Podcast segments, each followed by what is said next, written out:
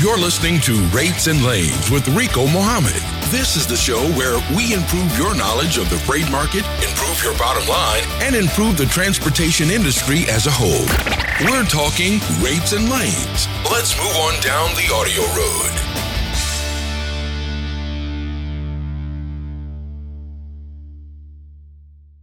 Good evening, everyone. This is Rico Muhammad coming to you live from Atlanta, Georgia. And tonight we have an action-packed show. Hopefully you guys have your questions lined up. If you do have any questions for us, go ahead and press number one. Hank Seaton is joining us tonight. And I'm also calling in a pinch hitter to help me out tonight as well to ask some different questions. Mr. Kenny Long from the other podcast, our sister podcast, Trucking with Authority, will be joining us tonight as well. He's kind of going to be pinch hitting with me, bouncing questions off Mr. Seaton. But also, our number one concern is if you have any transportation law-related questions, whether it be dealing with contracts that you're dealing with, rate confirmations, detention, any of that stuff, you know, we've covered it before, but we've got Mr. Seaton back on again. If you got any questions pertaining to any of that stuff, go ahead and press number one. And our good friend Elizabeth, she will be coming up and screening your calls for us tonight. So, with that said, we don't want to take away from what we got coming up tonight. We're going to go ahead and jump into some of the normal stuff that we do here on the Rates and Lanes podcast. Tonight, we're starting out with looking at the USDA fruit and vegetable truck rate report for this week, February the 17th. It was released a little bit earlier today. Once again, there's a link on the Facebook page, Rates and Lanes Facebook page. You can go and click on that link on there and get a copy of this. We don't really get into it too deep on here. We just try to gloss over it really quickly to tell you where there may be some opportunities. Sadly, there are no opportunities to report this week. Anywhere that there's a slight shortage or shortage of trucks, there's nothing highlighted in that. Areas that you may want to avoid is Mexico crossing through Nogales, Arizona. They have a slight surplus of trucks. San Luis Valley, Colorado, they have a slight surplus of trucks. Central and South Florida showing a slight surplus of trucks. New York is showing a slight surplus of trucks. Lower Rio Grande Valley, Texas crossing is showing a slight surplus of trucks. And Mexico crossing through Texas is showing a slight surplus of trucks. The other areas that are showing surpluses of trucks is Florida and also central Wisconsin. So those are some areas that you might want to avoid or make sure that you already have solid contacts in to go ahead and be looking to get some freight back out of those areas if those are places that you may find yourself. And with no further ado, we're going to jump right over into this week's DAT Trend Lines report really quickly. For February 7th through the 13th, van rates fell another 4 cents last week to a national average of $1.58 per mile. Flatbed rates edged downward 2 cents. The reefer rates held steady. Despite a 1 cent decline in the fuel surcharge, diesel prices have dropped below $2 per gallon for the first time since 2005. So I don't know if that's a good thing or a bad thing.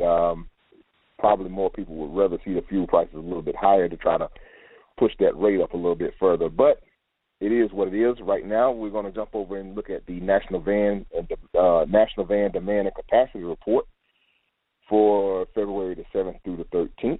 Van load postings declined 6% last week, while truck postings increased 1%. So the load-to-truck ratio fell 6% from 1.4 down to 1.3 loads per truck nationally. The national average van rate dropped 4 cents last week, down to $1.58 per mile. Taking a look back at this time last month, van load postings were down 14% in January. When compared to the previous month, truck postings fell 4%, which dropped the load-to-truck ratio from 2.1 to 1.9 loads per truck compared to January of 2015. The ratio has declined 32% over that time frame. Notice that there's a downward trend going on here, ladies and gentlemen. Moving on over and looking at the U.S. van rates for the week of the 7th through the 13th. Van rates fell 4 cents to $1.58 per mile last week. The decline included a 1 cent drop in the fuel surcharge. Rates were down on most high volume lanes last week, and was showing that the national diesel average was $1.98 per gallon. That's down 3 cents. Rates fell 5 cents in January, looking at a time frame of this time period of last month, rather. The national average van rate fell 5 cents in January, down to $1.66 per mile, due partially to a 3 cents decline in the fuel surcharge compared to January of 2015. Last month's rates lost 27 cents, including a 15 cents drop in the fuel surcharge. Taking a quick look around the country, up in the northeastern corridor, we show an average rate for dry vans moving at $1.68 per mile. That rate is reported out of Philadelphia, Pennsylvania. Moving down into the southeastern portion of the United States, Atlanta, Georgia is showing an average rate for dry vans at $1.59 per mile. Moving over into the midwestern portion of the United States, Chicago, Illinois checks in, showing an average rate for dry vans at $1.82 per mile. Down in the south central portion of the United States, we have dry vans checking in, showing $1.44 per mile. Moving out west, we have Los Angeles, California checking in, showing an average rate at $1.78 per mile for a dry van. Jumping over into the U.S. flatbed demand and capacity report for the previous week of February 7th through the 13th. Flatbed load volume was up 10%, while capacity increased less than 1%. That yielded a 10% increase in the national load-to-truck ratio, which bumped it from 8.7 loads per truck up to 9.6 loads per truck. The national average flatbed rate fell 2 cents last week, down to $1.83 per mile. Taking a look back, flatbed load postings rose 10% in January when compared to December, and truck postings declined 4%. As a result, the load-to-truck ratio for the month rose 14% from 7.5 up to 8.6 loads per truck compared to January of 2015. The ratio was down 31%. So looking over at the U.S. flatbed rates for the week of February 7th through the 13th, flatbed spot market rates fell 2 cents last week to a national average of $1.83 per mile.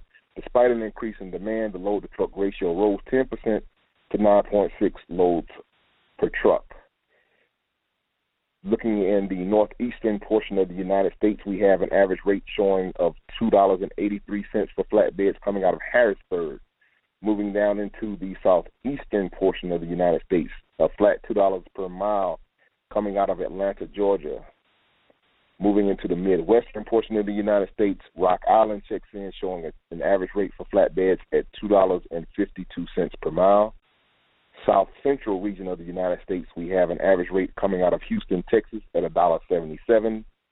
And moving out west, Phoenix, Arizona checks in, showing an average rate for flatbeds at $1.48 per mile. Moving on over into the U.S. reefer demand and capacity segment for the previous week, reefer load postings lost 7%, and truck posts added 3% last week. As a result, the load-to-truck ratio fell 9% from 3.4 down to 3.1 loads per truck. The national average reefer rate held steady at $1.85 per mile. Reefer spot market load volume declined in January 13% from December, and capacity was down 6%. The resulting load-to-truck ratio fell 8% from 4.9 down to 4.5 loads per truck. Compared to the demand of January 2015, the ratio has fallen 50%. Looking at the U.S. reefer rates for the previous week, reefer spot market rates for February 7th through the 13th held steady at $1.85 compared to the previous week. The load-to-truck ratio has declined 9%. Once again, up in the northeastern portion of the United States, average reefer rate showing $1.57 per mile coming out of Elizabeth, New Jersey. Moving down into the southeastern portion of the United States, and this kind of reflects a little bit back on the fruit and vegetable report. Lakeland, Florida, showing an average rate for reefers at $1.36 per mile. Florida's not the greatest territory anyway for no matter what type of transportation that you're moving. However, potatoes and some melons are starting to come into season down in Florida, so it's still a little paltry down that way. Going back into the midwestern portion of the United States, we have Green Bay, Wisconsin, showing an average rate of $2.62 per mile coming out of Green Bay, Wisconsin. Moving down into the south central portion of the United States, we have McAllen, Texas, showing an average rate of $1.83 per mile. And out west, Fresno, California, checks in, showing an average rate of $1.78 per mile. And that, ladies and gentlemen, wraps us up really quickly on the DAT trend lines report. So I'm going to go ahead and bring on our special guest. First of all, let's bring on our pinch hitter and our guest co-host tonight, Mr. Kenny Long. Kenny, are you there? Hey, Rico, I'm here. Thanks for having me on. Cool. Thanks for joining us. Really looking forward to getting into this tonight. And with no further ado, let's go ahead and get Mr. Seaton on board, because we want to make sure that we get deep into this topic. And if anyone else has any questions that they want to get in, we want to make sure that we get those people on board as well. So, Hank, how are you doing tonight? Are you there? Yes, I'm here. Good deal. How are you doing tonight? Oh, everything's fine. It's a little cold in Nashville, but other than that, everything's fine. Well, good deal. Well, before we jump into any of the other stuff that we were going to talk about tonight, would you mind giving us a little bit of an update or heads up or anything that we might need to be aware of that may be coming down? You keep your ear pretty close to the ground as far as the different regulations that are getting ready to come down and different things that we might need to be mindful of. Any of those things that you might need to make us aware of tonight? Yeah, sure. It looks like it's in the rundown to the Obama administration. They're trying to pretty much clear their decks. I don't think there's a whole lot of controversy and things like the ELD. There's a rumor now that they're going to try to get that negotiated reg-neg on the driver training thing out. You can figure that they're going to try to dump out their sandbox with most of the things they've been talking about for a while. I think the biggest issue that we're going to face is going to be the safety fitness determination.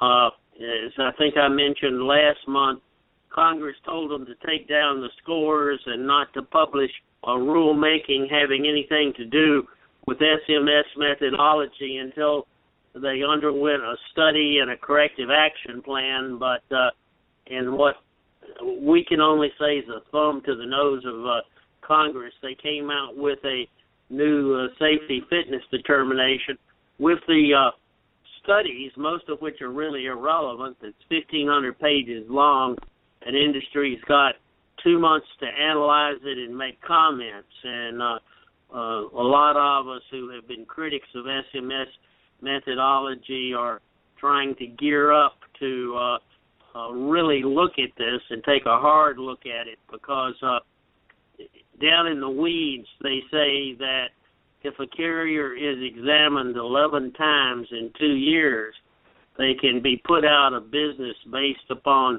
roadside inspections alone. Although they've set the barrier fairly high currently and say it'll affect 320 carriers directly, somehow they say that the result of what they're cooking up will be an additional 1,850 carriers or so that will be found to be unfit under the new system. And, quite frankly, it's can't be like the Obamacare, and we can't let them pass it and then read it to figure out what it's all about. If we're going to criticize it, we've got to do it very quickly. So on behalf of ASAC and 7 or 8 trade associations, we're including NASTIC and Western States, we're taking a very close look at that. It's interesting that there hadn't been a whole lot of press on it here this past month. I guess that the other major trade associations are trying to figure out who's on first as well. But that's something that your listeners need to need to really be concerned about. Kenny, you want to get in on some of that?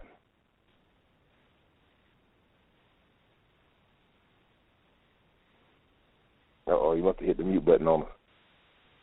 Okay. Well, Hank, we was going to talk about tonight, just wanted for all the listeners that are out there listening, you can go to the Facebook page. There is I put a link up on the Rates and Lanes Facebook page for the service agreement. It's a simple two-page service agreement or rule circular, whichever one you want to call it, that we put up that Hank and his firm offer for free. There's a free link on their website where you can get a copy of this, and I think it's very important. I've been seeing a lot of discussions and a lot of stuff going on different groups and stuff talking about different things that people are experiencing, and I think that this is a simple two-page, simple enough to make that you maybe have some success with getting this in on some of your broker contracts or whatever, and it's not a big manifesto. Like I say, it's a simple two-page agreement that you might be able to incorporate, and we were going to try to go over that really briefly tonight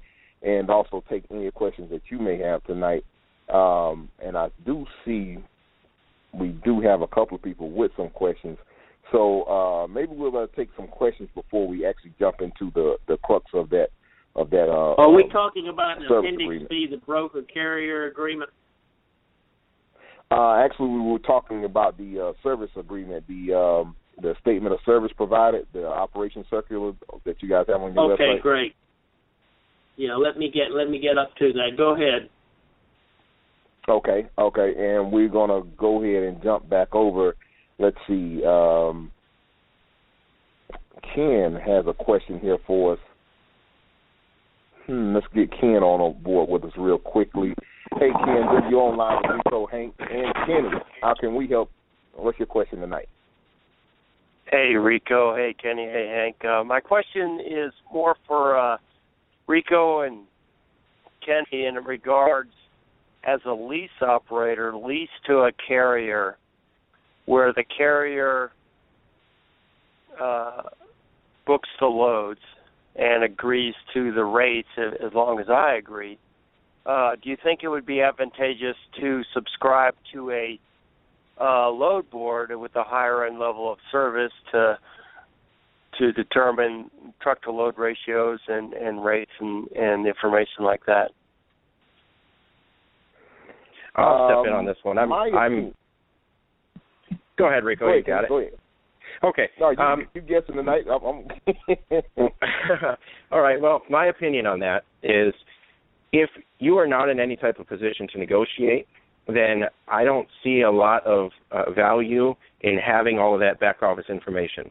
Now, being able to pick your own loads, if you're able to, say yes and no and turn down loads, then having some information as to what areas might be better would be helpful. But there's a lot of information out there that's free. In fact, even DAT has trend lines and some free information that you may be able to access, which could help you with that. But if you have no contact with the brokers and you have no negotiation power, then in some ways I feel that it would be a bit of a waste to spend money on any load boards or especially higher level. What you might do is get any of the bigger load boards, Get Loaded, truckstop.com, or any of the DAT load boards at the lower level, and you can access most of their back office information, at least the basics, which is really all that you'll need anyhow. And you can do some basic load searches, and you can do inbound and outbound searches, which could be helpful. If you're not in a position to negotiate, a lot of that higher-level information could be accessed for what you'll actually be able to utilize. Okay, I think I'd have to...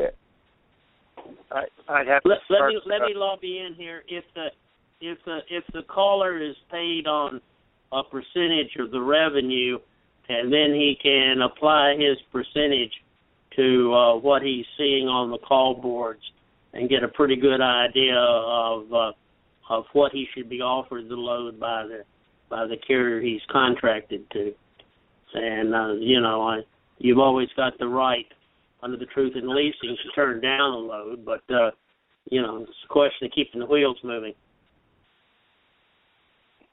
Okay, gentlemen, right. Thank you for your response. Appreciate the call, Karen. And that wraps up the first question of the night. If anyone else has any questions, like I said, go ahead and press number one. We got a call screener. Miss Elizabeth, lovely Elizabeth, will be screening our calls for us tonight. And Kenny, did you have any questions before we actually jumped into this service in terms of agreement contract? Well, let me introduce myself quick because I know you have a lot of listeners that may not follow my show. I host the Trucking with Authority show on Tuesday evenings at 7 p.m. I help coach people to taking that next step and getting their own authority. And all the way, you know, anything really trucking business related, I try to help you take that next step.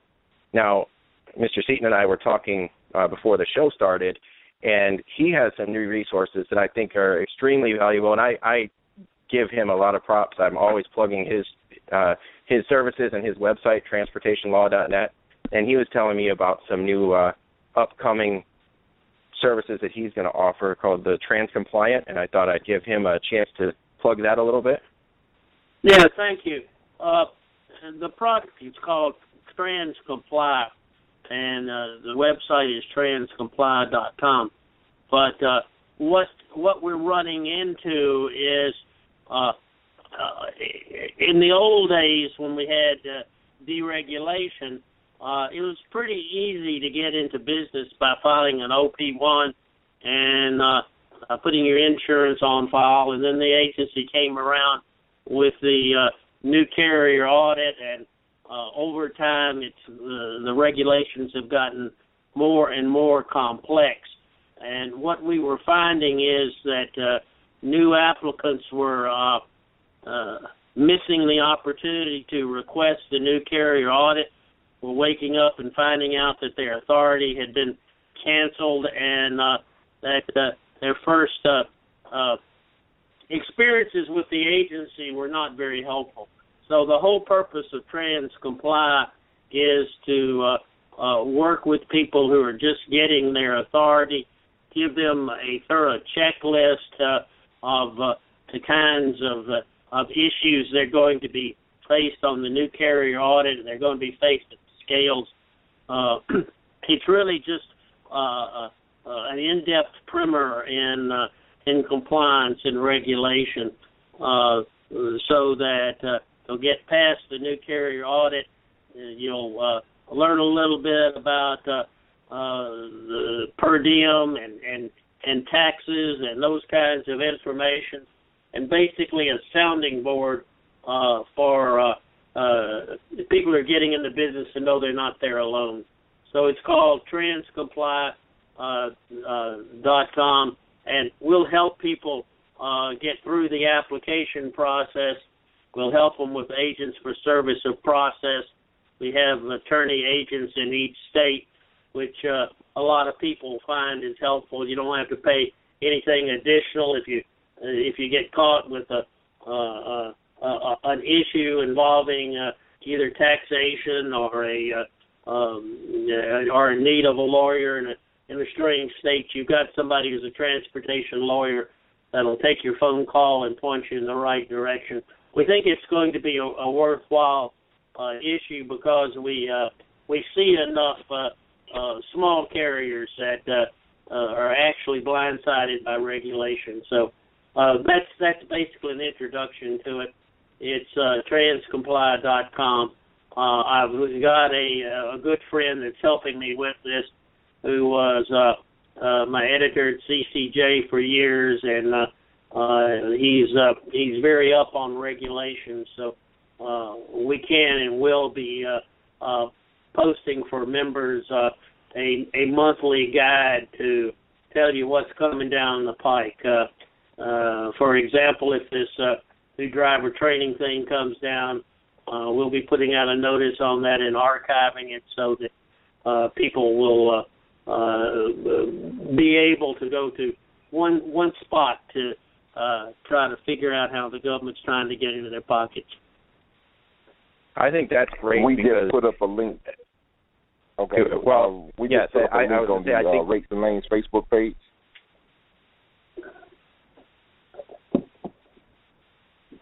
And for anyone that's interested, we just put that link up on the Rates and Lanes Facebook page for that TransComply website.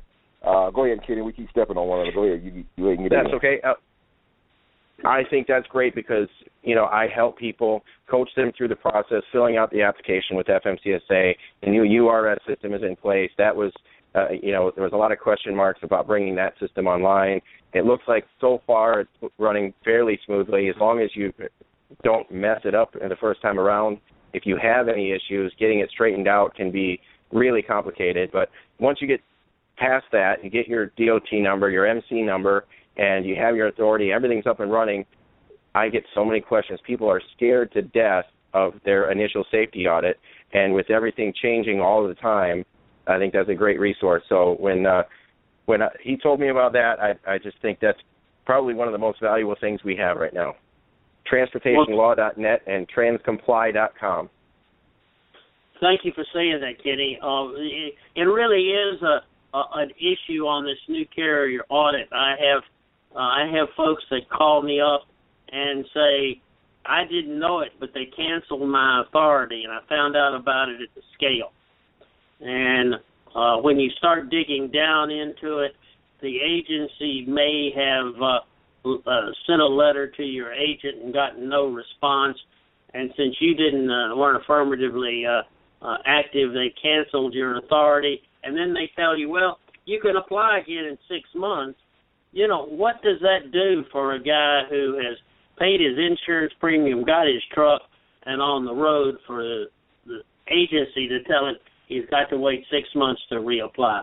It's just something that you need to be forewarned with, and I think it's going to be a worthwhile service. Now, going on from there, it looks like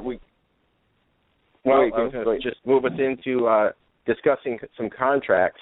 You know, I talk about contracts and all the, you know, the reading the contracts is probably the biggest thing that I advise everyone to do, whether they try to edit anything or discuss it, negotiate the contracts. I think any of that starts with carriers just need to read them and understand what they're signing. And I've had people tell me, you know, I've done hours and hours and hours of shows just about. In fact, just this past week, I wanted to blow through an overview of everything from the bill of lading to broker carrier agreements and, you know, leasing agreement, all of this stuff.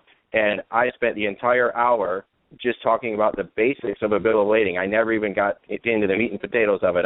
An entire hour just on the bill of lading. And, you know, there's so much out there. And I've had people come on after doing an hour-long show about the ins and outs of contracts and say, I've been doing this for 30 years. I've never read a contract. I don't care. I just sign them, and I've never had a problem. And I think it's just horrible information because it only takes one time. You could do this for 30 years and get raked over the coals just one time, and that's it. And all you have to do, whether you agree with the contract or not, the first thing is to read it and understand what it is you're actually signing. Most people don't. In fact, most of the bigger brokers now are going to these online systems. I actually filled one out today, and there was a line in there that said something to the effect of, this contract is time is of the essence, and, you know, because of that, it's all online. You can't make any changes. It basically kicks you right to the signature line, and you have to click special links to go through and actually read it. And most people probably never even consider reading it. So, you know, before we even talk about contracts, I just want to say, read everything that you sign. Well, all I can say to that is a big amen. If you have looked at the book Protecting Motor Carrier Interests in Contracts, you'll know that there is a big section in there on how to look at contracts and what needs to be changed.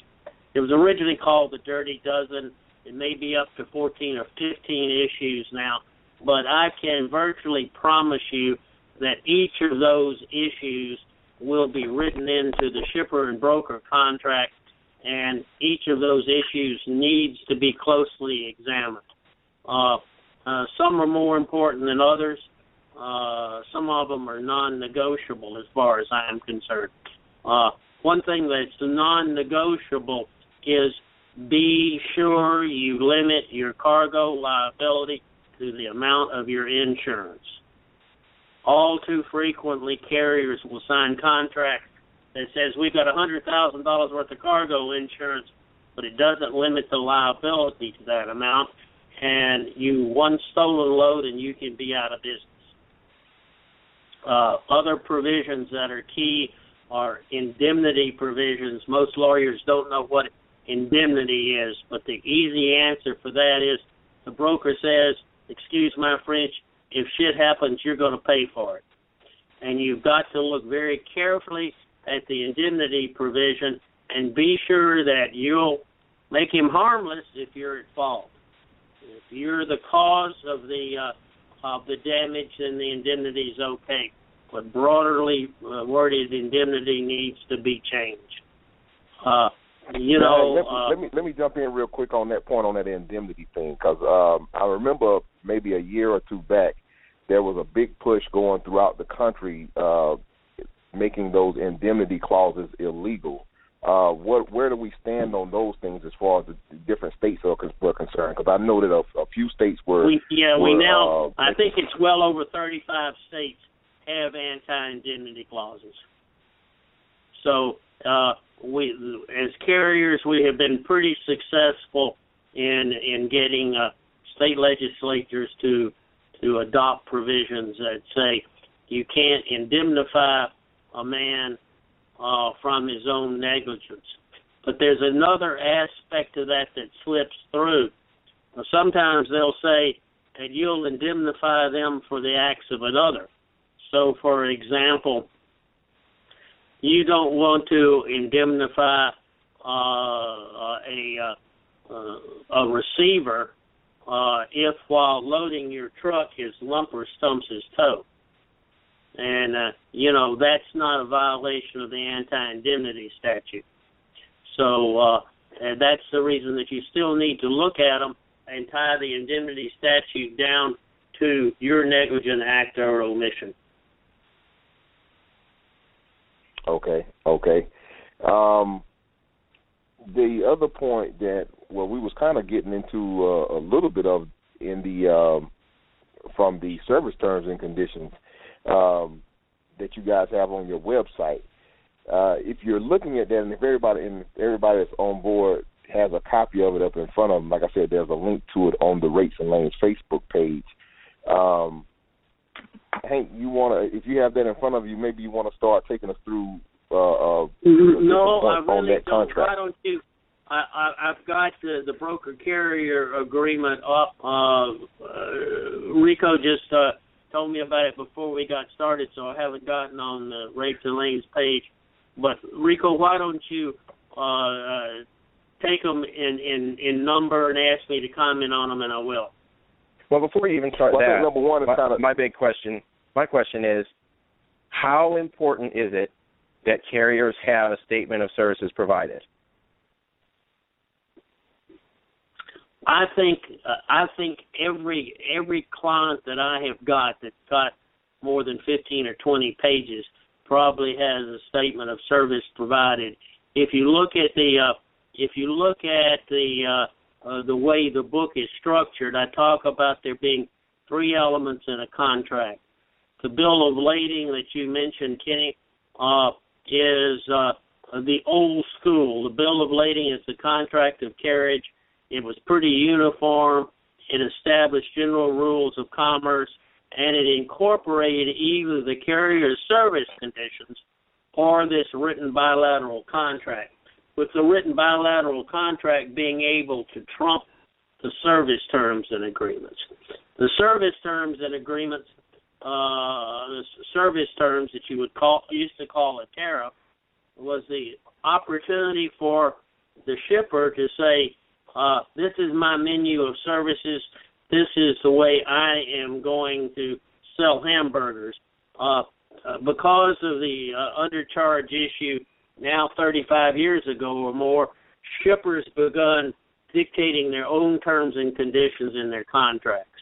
So in the absence of signing away your rights, you get to dictate what your limits of liability are, what your payment terms are, whether or not you get interest and attorney's fees, those kinds of things. It's just unfortunate that the bigger you are, the more you're able to dictate your terms and conditions, and that traditionally small carriers have not had a whole lot of negotiating space.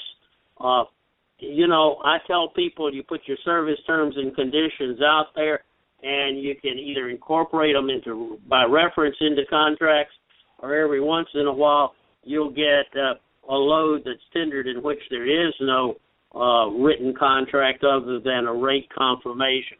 And in those cases, your service terms and conditions are worth their weight in gold.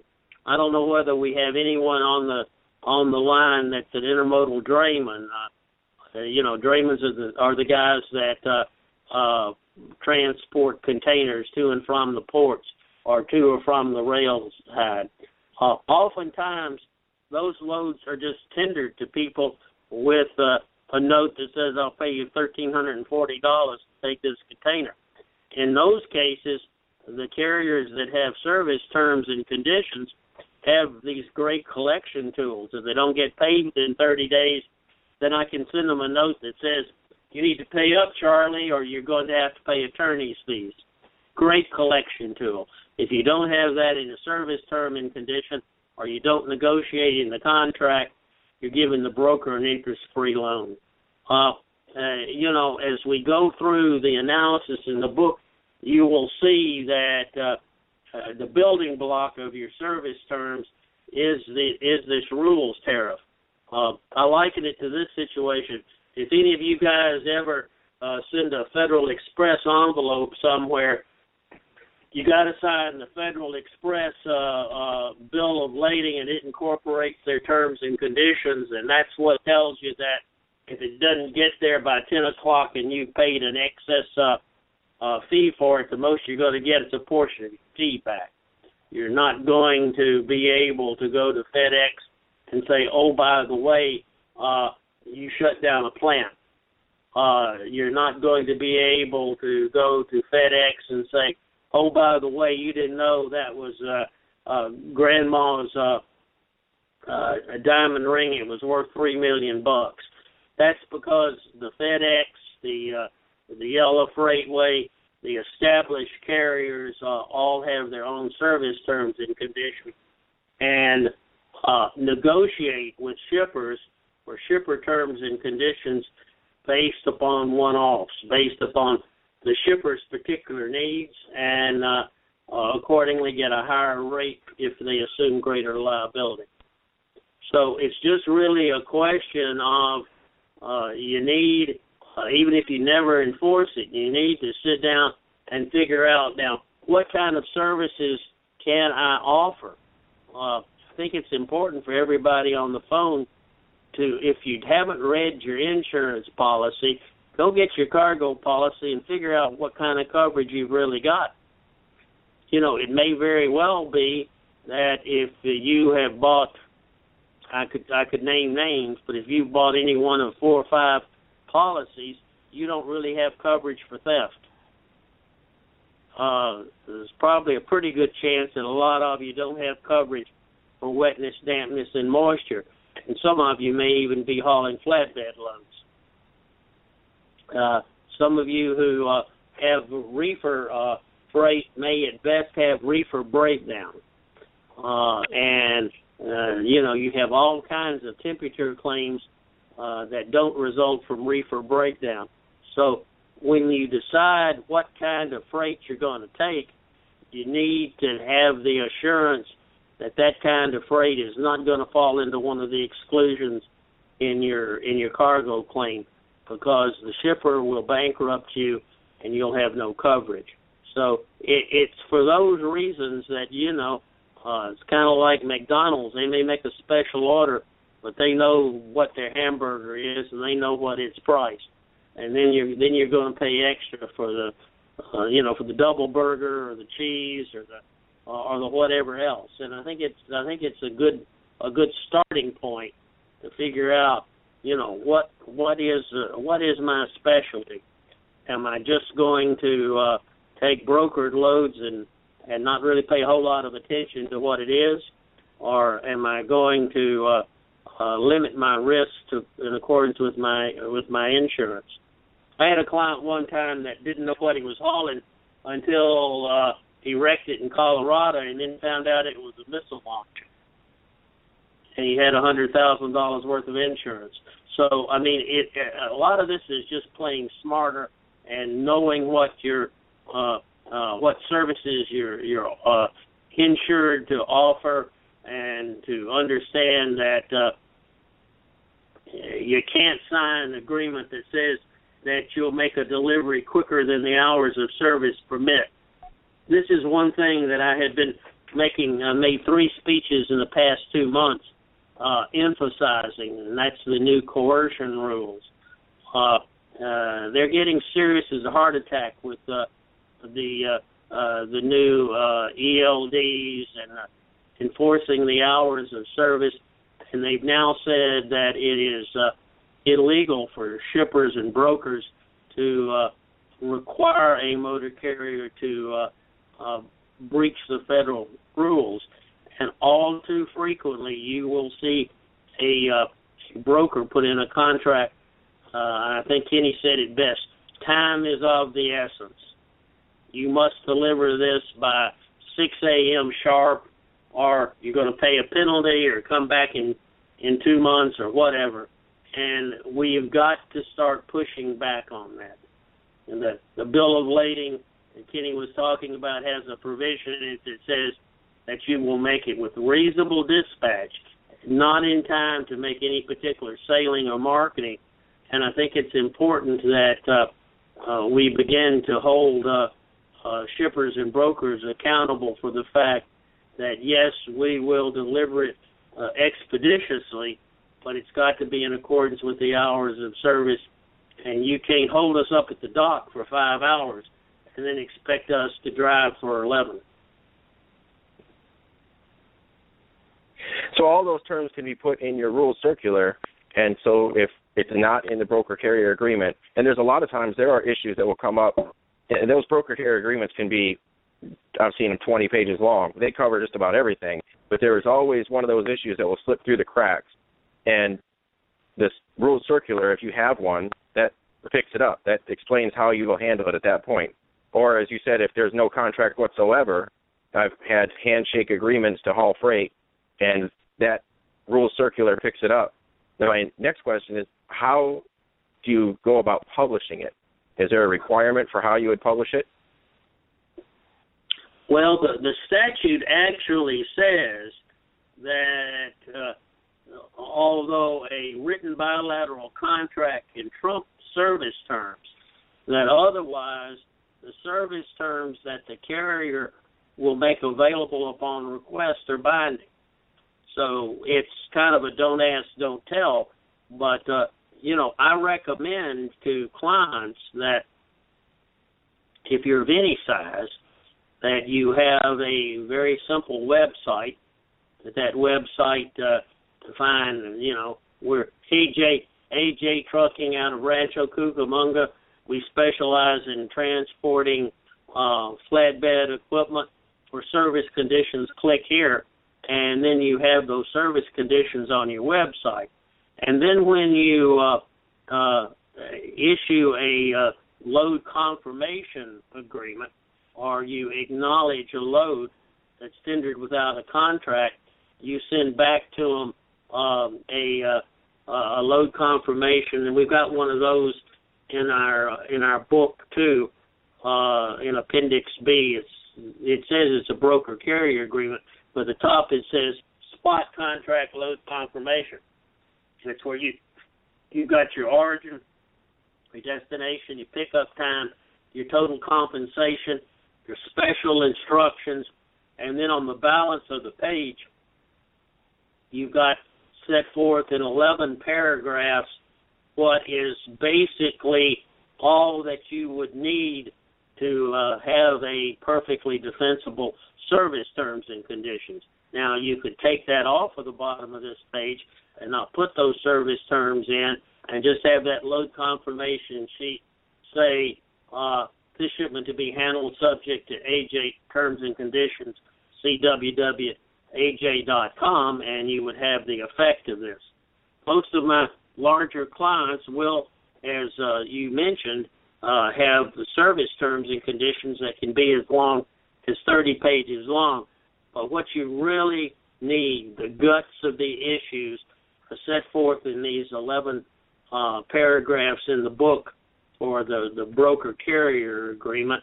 And, we can quickly run through those if it would help, and you can get the notion of what really the contract of carriage is.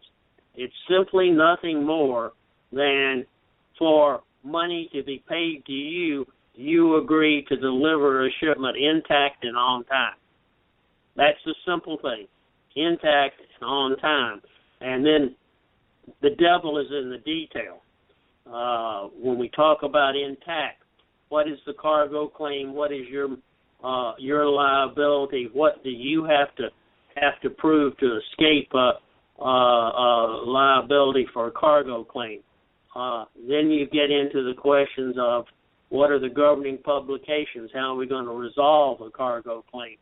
Those things are very simply set forth in what I'm sure you all have as this one-pager, and it's replicated in the load confirmation sheet in the 11 provisions there. But it's just basically a reliance on federal law. We're talking about something called the Carmack Amendment, which is the way that insurance is written. It's the way that the liability is established. It says that subject to an agreed release rate, you will pay for damage to goods based upon the destination market value of the goods, but you're not going to be liable for what they call special or consequential damages. In other words, the broker can't come to you and say, you were late, you shut down the plant, and you've got to pay us $40,000 for being late. That's a special damage. That's not contemplated by the Carmack Amendment. That has to be written out. The contract that we're talking about, the special terms and conditions, attempt to deal with the collection problem, which is a serious one. In most contracts you guys pick up, the broker will reserve the right to offset against your freight charges for a cargo claim, real or imagined. And I can tell you that the worst offenders are some of the biggest brokers who have never met a potential cargo claim. They wouldn't just unilaterally pay to their customer and take out of the hide to the carrier. And so it's important that you require the carrier that you be paid without offset.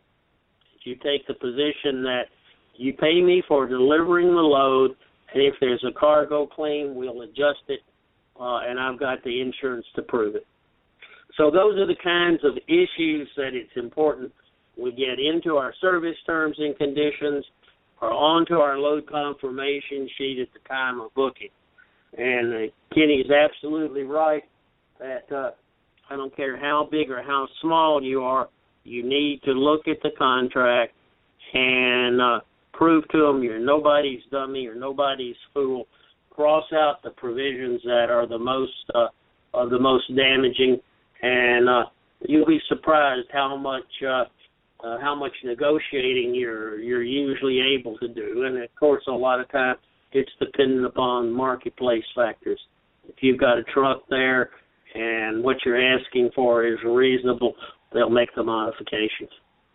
One of the things that really a lot of people have been having problems with, and I know that, dealing with, if you're dealing strictly with dealing with brokers, you have a harder time getting these contracts in place when you're dealing with the broker, which is why tonight we wanted to kind of go over the service terms, statement of services, or the rule circular, and give people a little bit of a primer of some of the documents that would be useful if they're going out trying to obtain direct shippers. Because one of the questions that I've gotten as well is, well, what do I need to take into a direct shipper? What do I need to be looking out for? Where do I start as far as protecting myself when dealing and negotiating with dealing with the direct shipper? And going back to this service terms and agreement that we have up, that you guys have available on your website. Point number one and point number two are pretty much self-explanatory, and point number three goes into exactly what you just talked about, which talks about your insurance information and liability limits. Under subsection 3A, it says PI and PD, personal injury and physical damage, and the first subsection under that has a blank per occurrence limits BMC 91X on file. What should carriers be putting in that subsection right there? Okay, what happens is, depending upon the commodities that you're transporting, you either, if you're running an 18-wheel vehicle, you're either going to have $750,000 required to get your authority, or you're going to go ahead and have $1 million in property damage and bodily injury insurance. So when it says BMC 91X on file, that is the form that you file when you get your authority. That is what the FMCSA has to have on file in order to let you continue to operate. So for most people on the call, they'll either be putting $750 in there or $1 million, depending upon how much insurance they've actually procured and what their filing is with the FMCSA. Now, obviously, the larger the carrier, some shippers will require $2 million or $3 million. But as a practical purpose, I would say if you've got $1 million worth of insurance, you're right there with the vast majority of the existing carriers. That $1 million is required if you haul what they call light hazardous, and so you're probably going to need to go ahead and get $1 million if you're going to haul grocery products or general stuff to hardware stores. It's pretty easy to get over that 750 minimum requirement. You'll find 750 being for people who are, transporting logs or transporting some bulk commodities and are not really general commodity carriers. Is that Kenny? Is that pretty much what you see in terms of the advice you give your new applicants for insurance? Yes, I'm to the point now where I just tell everyone across the board, if you're hauling, we had some insurance agents on a few weeks ago, and they were showing a case where they had a claim against, it was bottled water, drinking water, and DOT classified that as hazardous materials because it was chlorinated. So some things that you would never expect to be hazmat, DOT claims are hazmat just because of the quantity, the volume of it that we carry. So $1 million is almost necessary for every carrier if you're working spot market freight. Yeah, and it's really, from the underwriter's point of view, you're really not saving a whole bunch of additional bucks on the difference between $750 and $1 million. I would agree that particularly if you're a van carrier, you need $1 million. Okay. Okay. We're probably going to run out of time tonight. So what else do we have you want to cover off that list? Yeah, we are running a little tight, and I think we had someone that had some questions. So I'm going to mix in a question before we go to the next one real quick, because I definitely want to allow the callers an opportunity to get in and participate with us here tonight. We got Mark in Illinois that has a question. Let's bring Mark up and on board with us. Mark, how you doing, Rico? Yeah, quick question for you. Currently, I have my Illinois authority, and I'm power only right now, but what I like to do is get my own flatbed trailer. Now, how high of a demand and what type of rates are currently in the Illinois area if you have your own authority? Ooh, that's a little bit of a – what you need to start doing is looking at the looking at your customer base in the service area that you're intending on servicing. If you plan on getting your own authority with your own flatbed. Well, no, I have my own authority currently. Right now I run power only. I run my own. I have my own tractor with my own insurance, and I run other trailers for another company. I do flatbed and dry van right now. But what I'm looking to do is get my own trailer. Now, would it be more feasible for me to get me my own trailer or do the power only? I mean, is there much of an increase in pay on that, or I mean, what's your perspective on that? I think you'll do better with your own equipment. You know, it just depends on what your, you know, if you have a customer. George Hick that joins us a lot of times, he has a really sweet deal going on where he's doing power only, and he's getting some really, really great rates. Everyone's not able to do what George Hick is able to do, but, you know, power only is definitely a nice little niche to get into. I'm not really up to par as far as the difference in the rates. I think that you probably could command about 10 to 20 cents more on a per mile basis if you had your own trailer. That's been my experience in the past when dealing with some power only. Somebody else may be able to. I've talked to some people that's been able to negotiate power only rates that are on par with having all of your own equipment.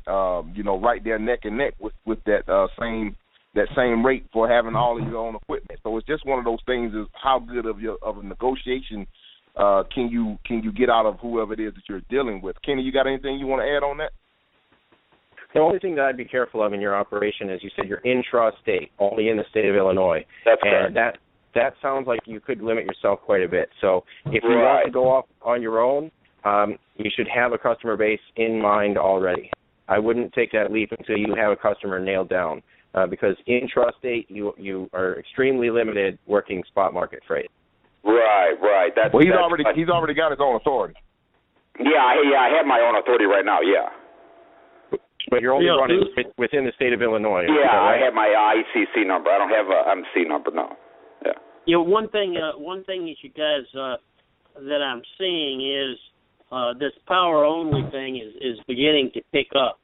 And part of the reason it is because with the pay to wait and the problems that people are having with the constriction, there's more trailer spotting than there's ever been before. So even shippers and brokers are now maintaining trailer pools and looking for small carriers to do power only. You know, there's talk about our friends at Amazon going out and buying. Yeah, they actually opened up a facility. I was checking them out. Yeah. Right by my house.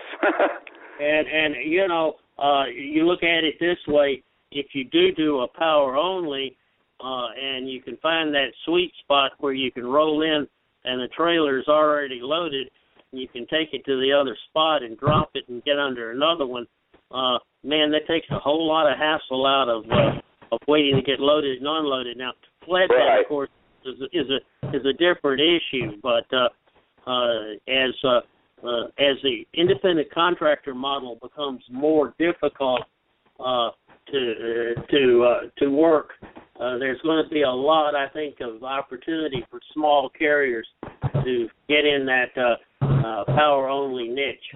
Okay. And it might be something. I'm not sure how it works for flatbed caller, but I am seeing small carriers looking at that. Okay.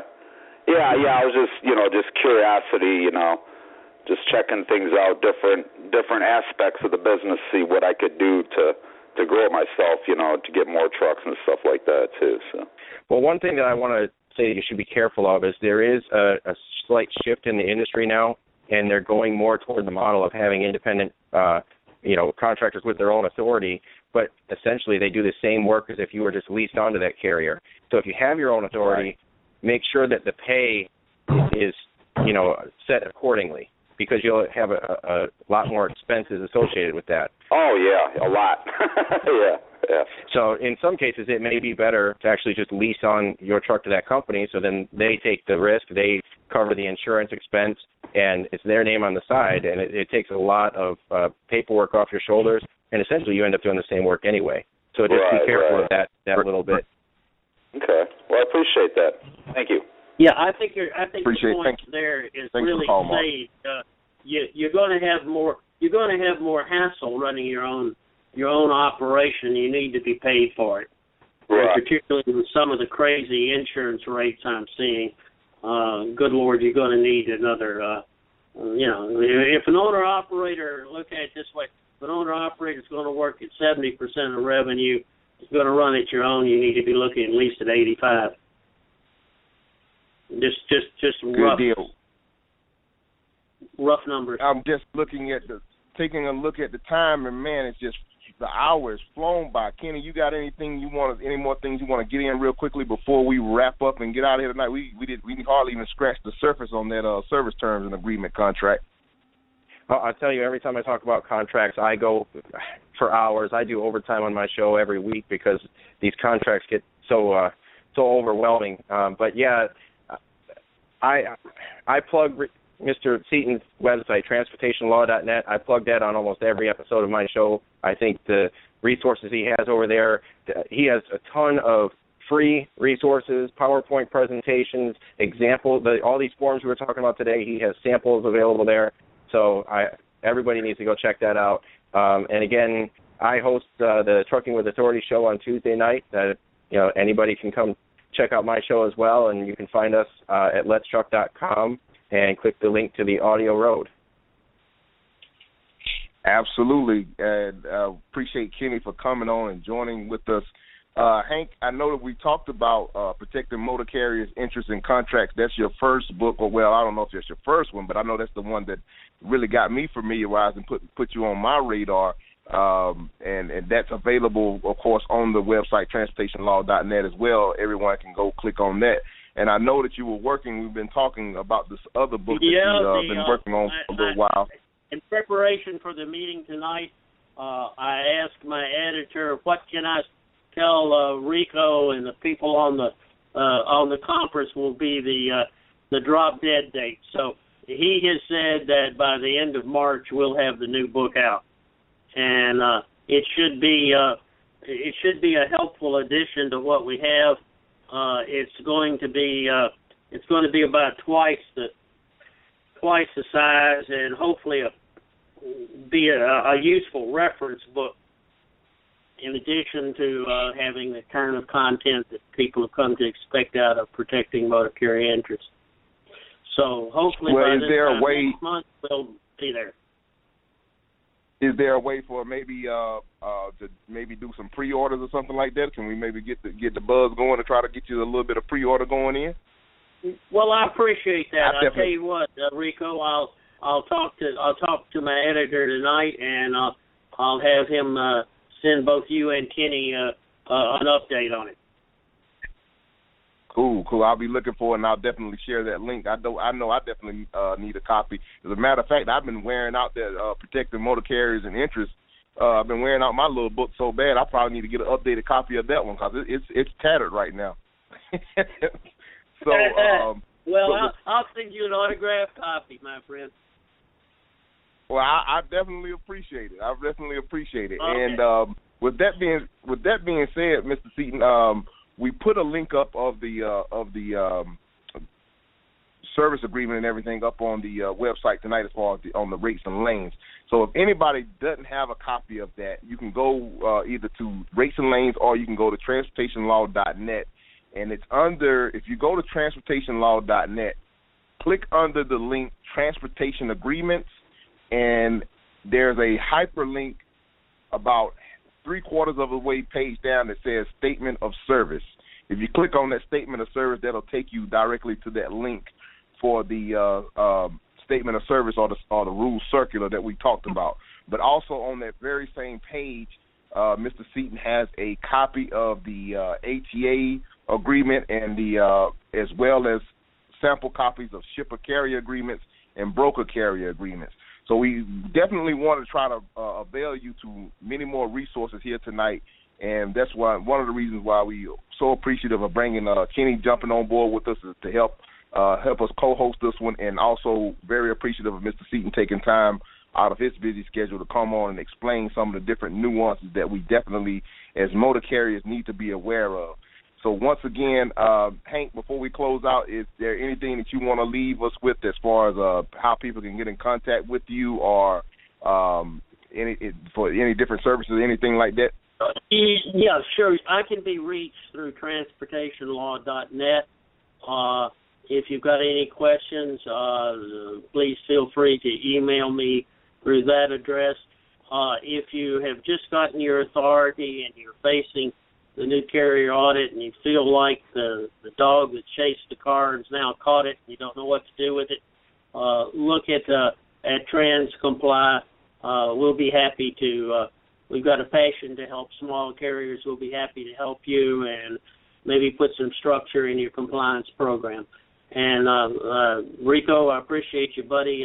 Thanks for the opportunity. And, Kenny, I'll be talking to you about what we can do to preserve the ability of entrepreneurs to get into trucking business and make money and take care of their families.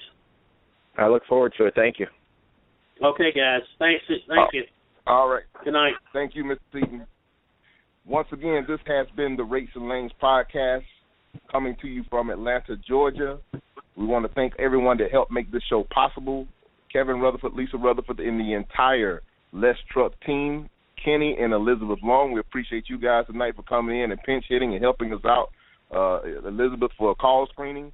This has been the Rates and Lanes, once again, Rates and Lanes podcast with Rico Muhammad, Kenny Long, special co-host, and also Hank Seaton. We want to thank you guys for taking time out of your busy schedule for listening. God bless you. Good night, and we'll talk to you same time next week.